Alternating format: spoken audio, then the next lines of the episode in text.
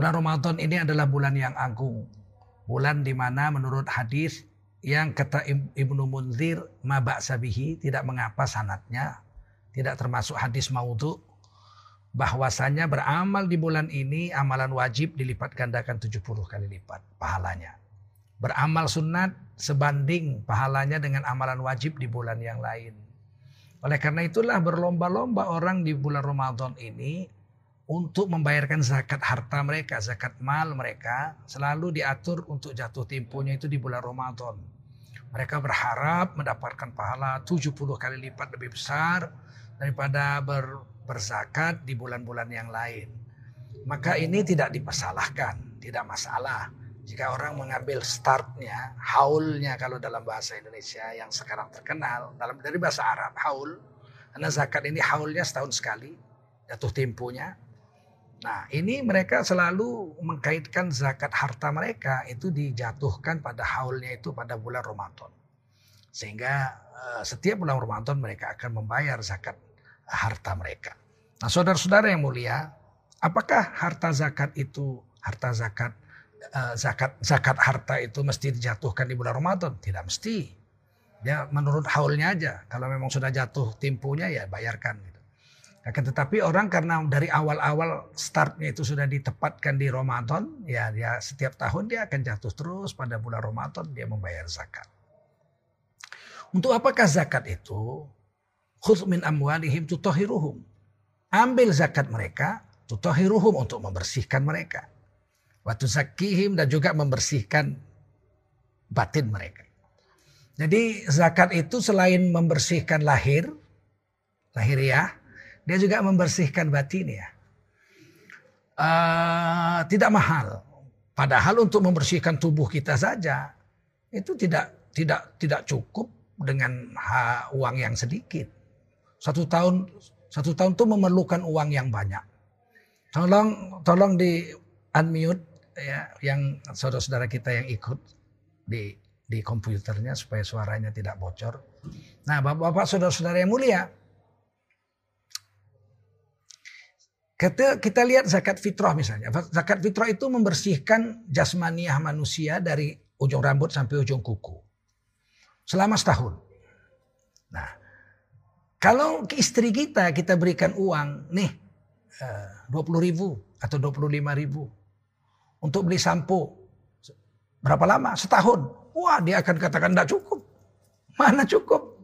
Uang 20 dolar Amerika misalnya untuk membersihkan rambut selama setahun beli sampo nggak cukup. Istri kita akan menolaknya. Akan tetapi Allah swt untuk membersihkan jasmani manusia selama setahun yang disebut zakat fitrah dari ujung rambut sampai ujung kuku itu hanya perlu sekitar 2,5 kg beras. Nah, jadi kalau di Indonesia itu sekitar uh, 2,5 kalau satu kilonya 12 ribu. Nah itu tuh sekitar 30 ribu aja 30. 30 ribu bisa membersihkan seluruh jasmani kita dari rambut sampai ujung kuku. Yang mana kalau istri kita kita berikan 30 ribu rupiah untuk membeli sampo untuk setahun, dia bilang nggak cukup. Jadi cara cara Allah membersihkan jasmani manusia itu murah. Sedangkan cara manusia membersihkan jasmani manusia berbeda dengan cara Allah. Cara Allah murah, cara manusia mahal. Mahal apalagi kalau ke salon mandi susu. Wah, cuci muka istri kita mandi madu. Waduh, tentu lebih mahal ratusan-ratusan dolar nggak cukup dalam setahun. Meskipun Allah memberikan tarif yang begitu murah, tapi Allah jamin tutohiruhum. Mereka tohur bersih. Waktu zakihim jasmaninya juga bersih, rohaninya bersih. Oleh karena itu jangan pernah mengatakan Islam itu berat, Islam memberatkan tidak. Begitupun banyak orang yang layak lalai untuk membayar zakat fitrah itu.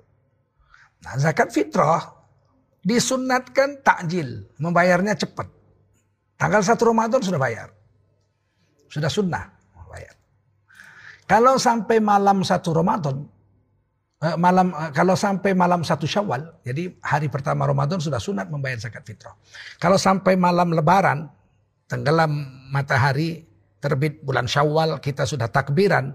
Ah, mulai takbiran itu malam satu Syawal itu hukum membayar zakat fitrah waktunya wajib. Kalau sekarang kita bayar waktunya sunat. zakatnya tetap wajib. Waktunya, waktunya sunat. Kenapa waktunya dihukum? Karena dalam madhab syafi'i, fardu itu dua wajib. Setiap yang namanya fardu itu ada dua wajib. Pertama, menepatkan waktunya. Yang kedua, mensempurnakan syarat dan rukunnya. Jadi ada dua wajib. Kalau syarat rukun nggak sempurna, amalannya nggak terima, batal. Kalau waktunya nggak tepat, amalannya juga nggak terima. Itulah yang disebut fardu. Sholat fardu lima waktu. Nah, itu sholat fardu, bukan sholat wajib. Sholat fardu. Harus menempatkan waktunya. Kalau sekarang kita di Indonesia sholat zuhur, memang waktunya. Tapi kalau sekarang saya mau sholat asar, ah nanti saya asar mau tidur. Saya sekarang sholat zuhur, nanti asarnya nggak usah sholat lagi, maka saya kerjakan sholat asar sekarang aja. Nanti pas waktu asar saya tinggal tidur. Nggak boleh, karena bukan waktunya.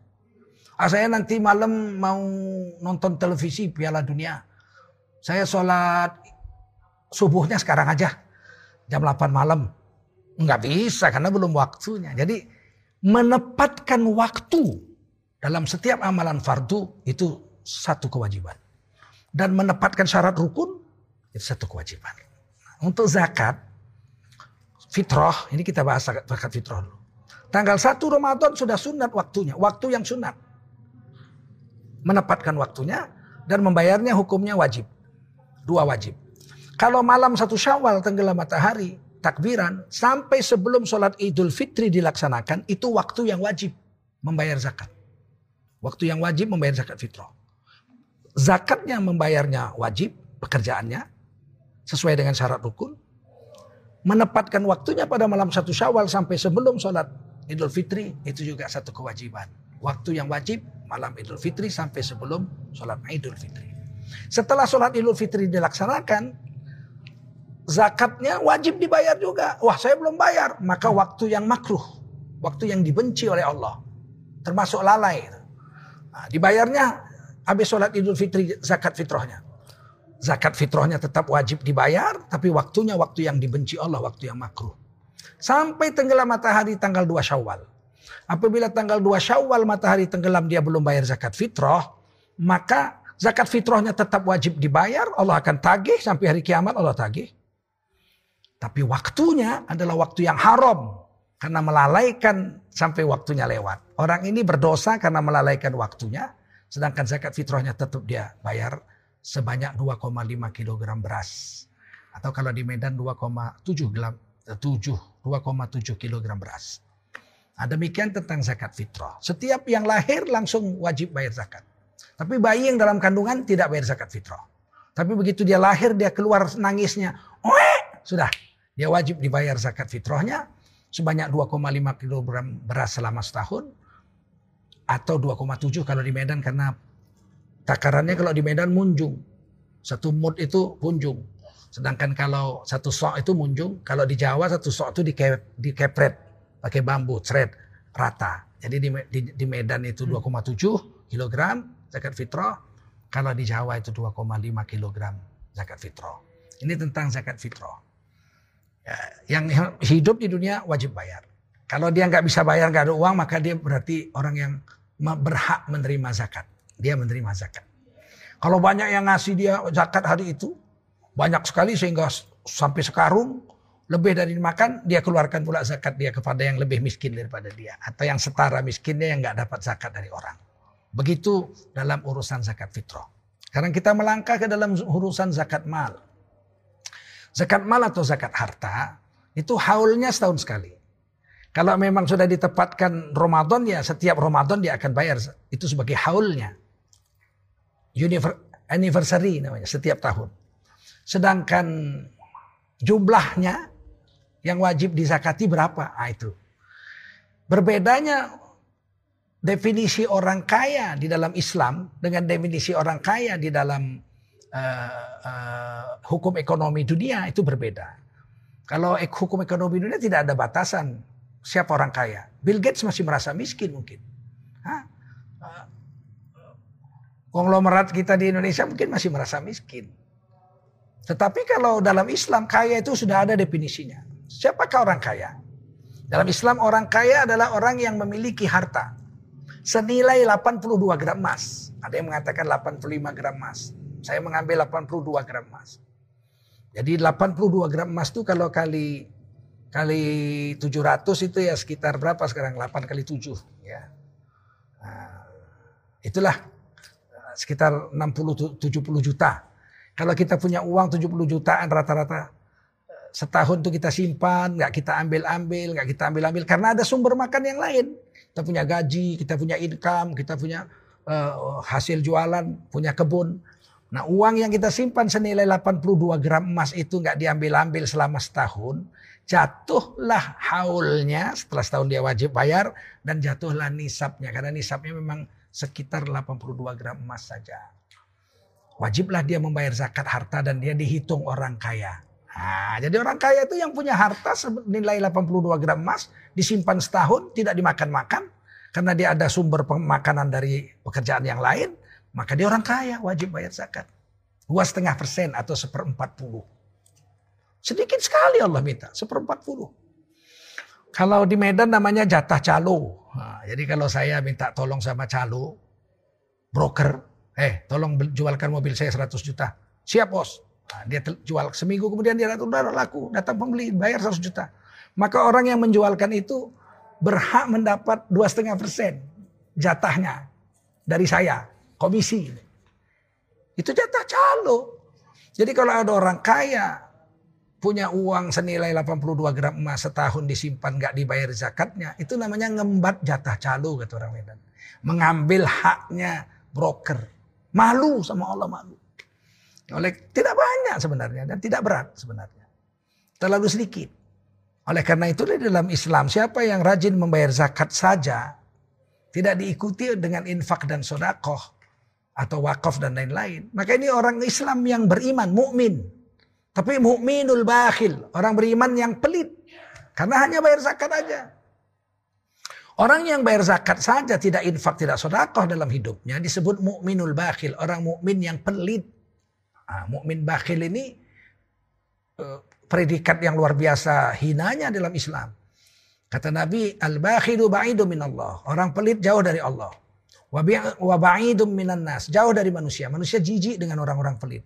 Wa ba'idum minal jannah. Jauh dari surga. Surga jijik dengan orang-orang pelit. Walaupun beriman. Wa qaribun ilan nar. Dekat ke neraka. Neraka senang banget manggil-manggil siang malam. Mari, eh orang-orang pelit, mari sini. Mari, eh orang-orang pelit. Walau beriman. Dipanggil sama neraka kalau pelit. Maka kita disuruh berinfak, sodakoh, di samping berzakat. Orang yang hanya berzakat saja saya katakan mukmin, orang beriman, muslim, ber, berserah diri dengan hukum Allah, tapi bakhil, pelit. Uh, ini sama dengan orang yang makan cuma nasi aja.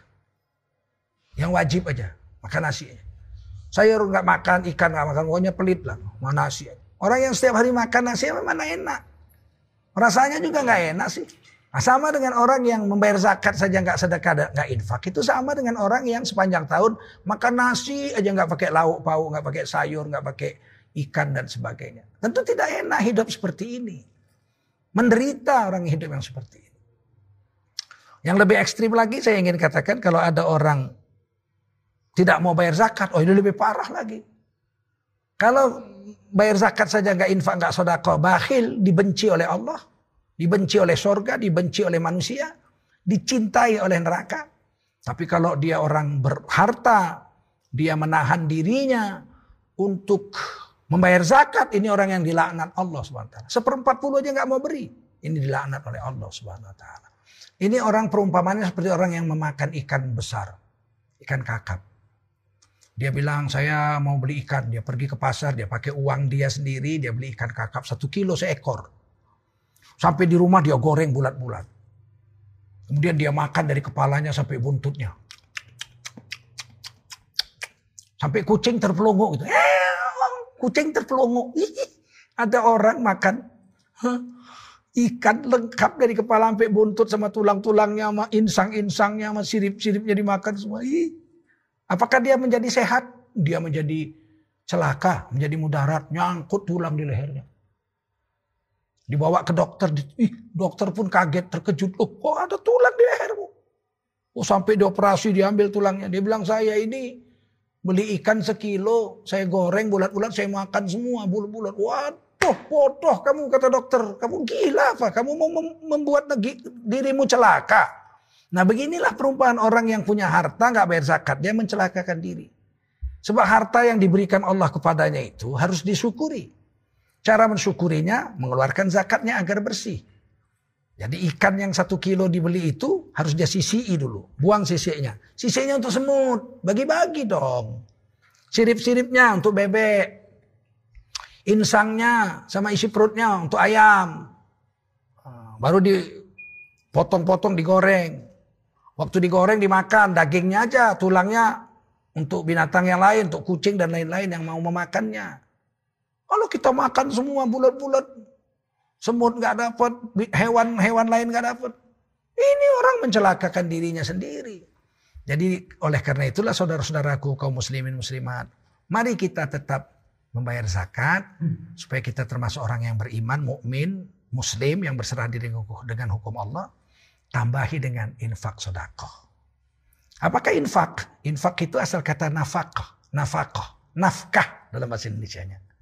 Orang dulu kalau ditanya, bapak-bapak saya, paman-paman saya, tetangga-tetangga saya, waktu saya kecil saya tanya. Pagi-pagi mereka pergi. Mau ke mana? Pak Ci. Mereka katakan, mau cari nafkah nak. Cari nafkah. Dari bahasanya udah diatur, mencari nafkah. Artinya apa? Kalau dapat, dinafkahkan. Untuk anak istri, keperluan wajib, keperluan sunat, untuk tetangga, untuk orang miskin, untuk agama. Dinafkahkan, diinfakkan. Karena memang mencari nafkah akan diinfakkan. Hari ini orang kalau ditanya ke mana pak? Cari duit. Mau ke mana pak? Oh saya mau cari duit. Ya cari duit dapat duit udah. Menikmati sendiri. Nggak ada yang diinfakkan orang yang dicarinya duit. Hari ini kita harus tukar kembali. Mau ke mana? Saya mau cari nafkah. Kalau dapat dari Allah nafkah yang saya cari ini akan saya infakkan di jalan Allah SWT. Untuk anak istri saya makan, minum, pakaian, kontraan rumah, ah, untuk sekolah anak saya, untuk pakaian istri saya. Ini nafkah-nafkah yang wajib. Kemudian ada nafkah yang sunat. Ya. Nafkah yang sunat misalnya apa? Membangun madrasah ya yang sudah berdiri direhab-rehab dikit. Kalau membangun madrasah pertama itu wajib hukumnya. Makanya saudara-saudara kita ini yang dari Australia akan membuat uh, Islamic Center. Ini hukumnya wajib. Seluruh orang Islam yang ada di Australia, khususnya yang ada di kota Sydney itu wajib mengeluarkan hartanya sebagai infak agar Islamic Center itu berdiri. Sebab ini satu kewajiban. Untuk itu tolabul ilmi, itu menuntut ilmu itu faridah. Ala muslim wajib fardu atas setiap orang muslim. Nah karena wajibnya menuntut ilmu tentu harus ada tempat menuntut ilmunya. Sesuatu yang membawa kepada wajib hukumnya jadi wajib. Saya mau berwudu, sholat, Wudhu itu wajib untuk sholat. Tiba-tiba saya lihat ada sumur. Mau saya ambil airnya nggak bisa karena nggak ada timba. Maka membeli timba untuk bisa mengambil air untuk saya pakai wudhu, hukumnya wajib membeli timba itu. Karena sarananya itu untuk membawa kewajiban. Jadi apa yang membawa kepada wajib, hukumnya wajib. Menuntut ilmu wajib. Maka membangun sarana ilmu, madrasah atau Islamic Center atau apa, itu hukumnya jadi wajib. Kalau ada orang Islam 40 orang, dewasa semua sehat semua, wajib mereka mendirikan Jumat. Nah, mendirikan Jumat di satu tempat, apakah tanah yang dipagar aja atau masjid bentuk bangunan. Maka untuk membeli tanah dan membuat bangunan masjid, hukumnya menjadi wajib. Nah, bagaimana menegakkannya? Nggak mungkin pakai uang zakat, terlalu sedikit. Seperempat puluh. Maka kita pakailah untuk jalan ini uang infak dan sodakoh. Sehingga kita termasuk mukmin yang sahih, yang pemurah. As-sakhiyu qaribun ilallah. Wa qaribun ilal ilan nas. Wa qaribun ilal jannah. Wa ba'idun minan nar. Orang pemurah dekat kepada Allah. Dekat kepada manusia. Manusia senang dengan orang pemurah. Senang sekali. Gembira. Dengan manusia dekat. Dengan sorga dekat. Tapi jauh dari neraka. Neraka tidak mau membakar orang-orang yang pemurah. Baik dalam melaksanakan zakat yang seperempat puluh dari hartanya yang sudah cukup nisab dan haulnya atau daripada uh, infak dan sodakohnya kalau infak boleh berapa sepertiga berapa harta yang saya boleh infakkan paling banyak sepertiga, maksimum sepertiga. Lebih dari sepertiga tidak boleh. Yang boleh mendermakan hartanya sampai separuh hanya satu orang dalam zaman Rasulullah yaitu Umar bin Khattab radhiyallahu Sedangkan yang boleh mendermakan hartanya semua sampai habis itu hanya satu orang yang dibolehkan Nabi yaitu Sayyidina Abu Bakar As-Siddiq radhiyallahu anhu. Kita sepertiga, dua per tiga untuk keperluan ahli waris kita.